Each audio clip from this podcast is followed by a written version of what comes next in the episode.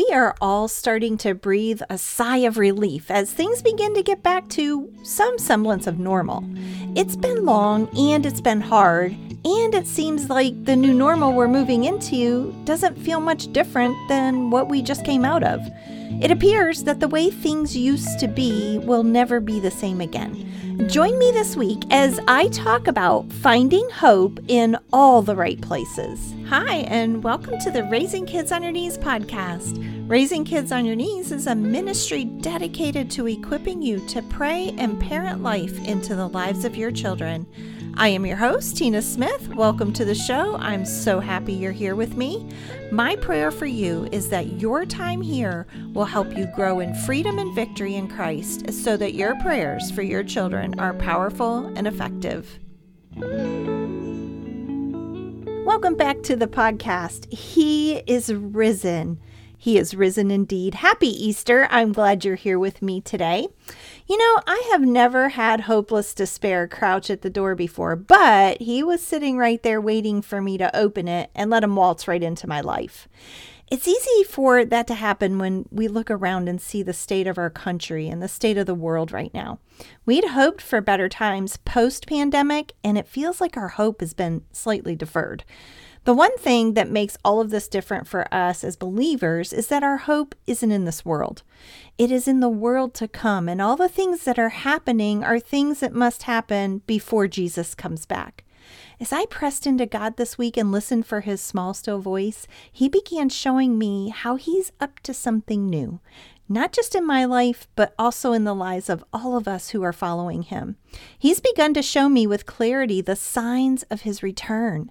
Whether this will happen today, tomorrow, or years from now, I simply don't know. But things are playing out just as God said they would in the Bible. He reminded me that I don't want to go back to the familiar because the familiar is a trap. I hear people talk about going back to pre pandemic days all the time, but going back to the familiar keeps us stuck in the same old, same old. Isn't that exactly what we want to do when we're up against a hard place? We want to run back to what is familiar and feels safe. That is exactly what the Israelites wanted to do when God set them free and they hit the first big obstacle they wanted to go back to Egypt. He reminded me that he's doing a new thing and to look for it. He is making a way in the desert and streams in the wasteland. However, to see the new, I had to forget the former. I had to stop longing for what was familiar. I had to stop longing for the way things used to be. He's tearing down those things that keep me from growing and moving forward. Only God can move forward when it feels like everything all around us has taken a giant step backwards. We aren't going backward at all. We are heading for our promised land, heaven. All these things must come to pass. And so there is hope during the turmoil and the chaos hope for a new beginning, hope for a new tomorrow, and a new me and a new you. Are you willing to go there with me? I sure hope so. Are you willing to see this as God putting you and me in the boat with Him? He's telling us that we are going to get to the other side, even though in the middle of the lake it might feel like we will drown. The bright hope of Easter is clouded by the darkness of Good Friday. But without Good Friday, there wouldn't be Easter. And without trials, there won't be a new you and a new me and heaven. That is the hope we have as a child of God. God is revealing what is inside our hearts and beckoning us to lay it at His feet so that we may be resurrected in all He has created us to be. He's asking us if we really trust Him and believe all that He says in His Word. I don't want to get to the other side of the hard times only to miss all that God wants to do in my life in the middle of it. What about you? We have two choices in the midst of these hard times to either press into the work that God wants to do in our lives and be changed by His marvelous grace, or run back to the familiar only to emerge on the other side of everything that's going on, no more sanctified than the day we began.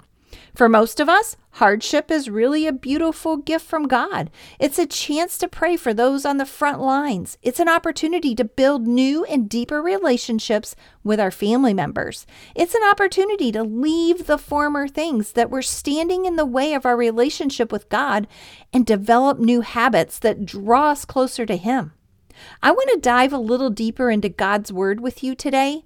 What does it mean to have hope in the Lord? First off, let's look at Jeremiah 29 11. It's one of my favorite verses in the Bible. For I know the plans I have for you, says the Lord. They are plans for good and not for disaster, to give you a future and a hope. When I get into the middle of a mess, I tend to question God's plans for me. Do you do that too? It's easy to look around us and see the devastation that's going on. However, our politicians and their decisions and what our bank account is looking like right now should not be our focus. Those are the waves that distract us. And when Peter looked at the waves, what did he do? He sank. Are you sinking right now? If you are, you need to focus on your heavenly Father. Remember, whenever Peter looked at the waves and took his eyes off Jesus, he began to sink. But when Peter focused on Jesus, he walked on water. It was a supernatural thing, and God wants to do the supernatural in you as well. We can trust Him because He knows the plans He has for you and your family already. They are plans for good and not for disaster. He's going to give you and your children hope and a future on the other side of anything you have to walk through. I know it doesn't feel like it sometimes. Maybe you're questioning the decisions of those that have authority over us right now. Rest assured, God has control over all of them as well. We only need to focus on God. God calls his children to respond to what's going on around them far differently than the culture does. And this is my second point. Look at Romans 12 12 with me. Rejoice in our confident hope, be patient in trouble, and keep on praying. There have been some days when I haven't felt very confident in anything. What about you? It appears the world or all around us changes on a daily, almost moment to moment basis. When everything around us is changing, we can cling to the one who never changes. He's steady, He's our rock.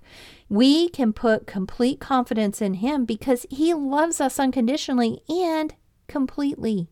Are you confident in that?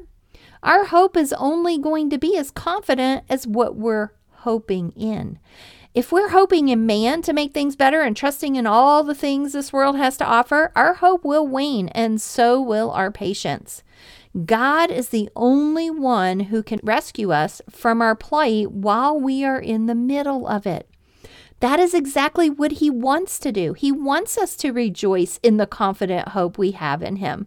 He's teaching us patience as he works this all out, and he is asking us to keep on praying. When you are in a continual state of prayer, you are in a continual state of focus on Him. I love that. We say this all the time just have faith. But in reality, what does that really look like? This is a third point I want to talk to you about. It's in Hebrews 11 1. It says this Faith shows the reality of what we hope for, it is the evidence of things we cannot see. Faith, by definition, is being confident in that which we cannot see. These are times of stretching your faith. No one knows where we're headed or for how long. These are just mere predictions of man. But as children of God, we do know where things are headed because we have God's word that tells us. I love to see things with my eyes. I like to see all the ducks in a row and everything working as it should. It gives me a sense of control over my life and what will happen. From the very beginning, we have had an enemy that longs for us to walk independently of God. He has deceived us into believing that we have all the control of our destiny. It's no wonder when we get into unpredictable situations, it's so hard. We have bought the lie that we're in control hook, line, and sinker. God is the only one in control of our lives, and He is the only one our faith should be in.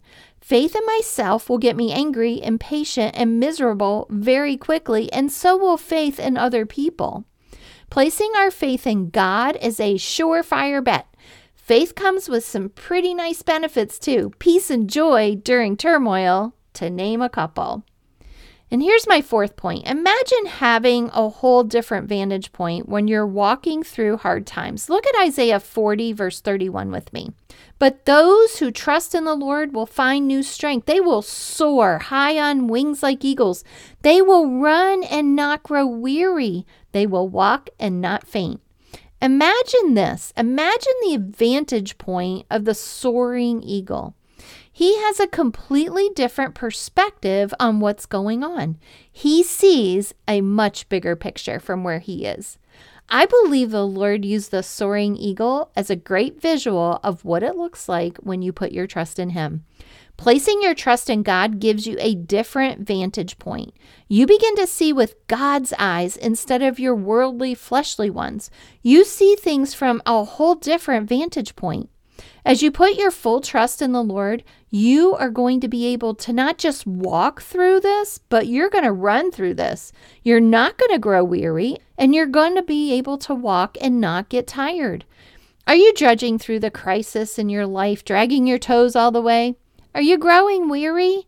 These are all indicators that your trust in the Lord needs to grow a little stronger. It's a choice of your will and not a feeling to trust God. Your feelings will follow right behavior. Placing all your trust in the Lord and not in all the things this world has to offer will be hard at first. As you begin to make that choice over and over again, God's grace will begin to give you a new strength, and before long, you will soar high on wings like an eagle, and you will have that vantage point. And I'm going to wrap it up with this. Fixing our focus will also make all the difference in the world. Look at Romans 8:25.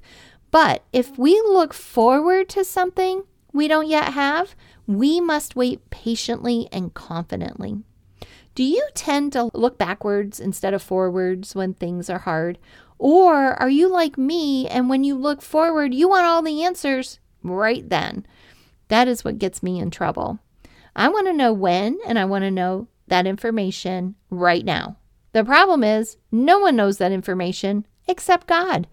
Does that make you mad that He doesn't tell you those things? Does it make you angry with God that He won't give you that information right now?